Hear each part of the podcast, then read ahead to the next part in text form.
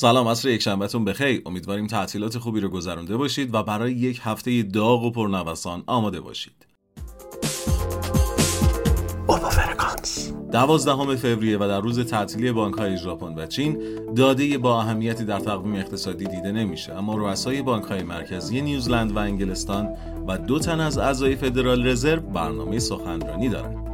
با توجه به زمزمه های افزایش احتمالی نرخ بهره در نیوزلند که تقویت شدید ارز این کشور را نیز به دنبال داشته قطعا سخنان آدریان اور رئیس آر در زمینه تایید یا رد این فرضیه مورد توجه قرار می‌گیره موضع هافکیش اور می‌تونه مومنتوم سعودی کیوی رو تشدید کنه.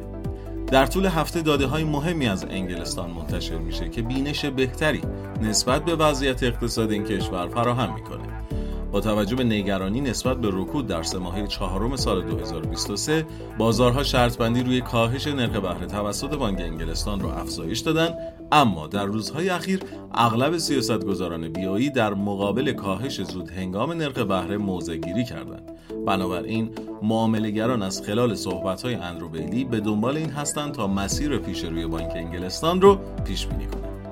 در ایالات متحده میشل بومن عضو هیئت مدیره و توماس بارکین رئیس فدرال رزرو ریچموند سخنرانی می‌کنند که هر دو در سال 2024 دارای حق رأی هستند و موازی مشابه یکدیگر و نسبتا هافکیش دارند. با توجه به سابقه ذهنی بازارها از این دو نفر مواضع داویش این دو نوسان بیشتری در مارکت ایجاد می‌کنه.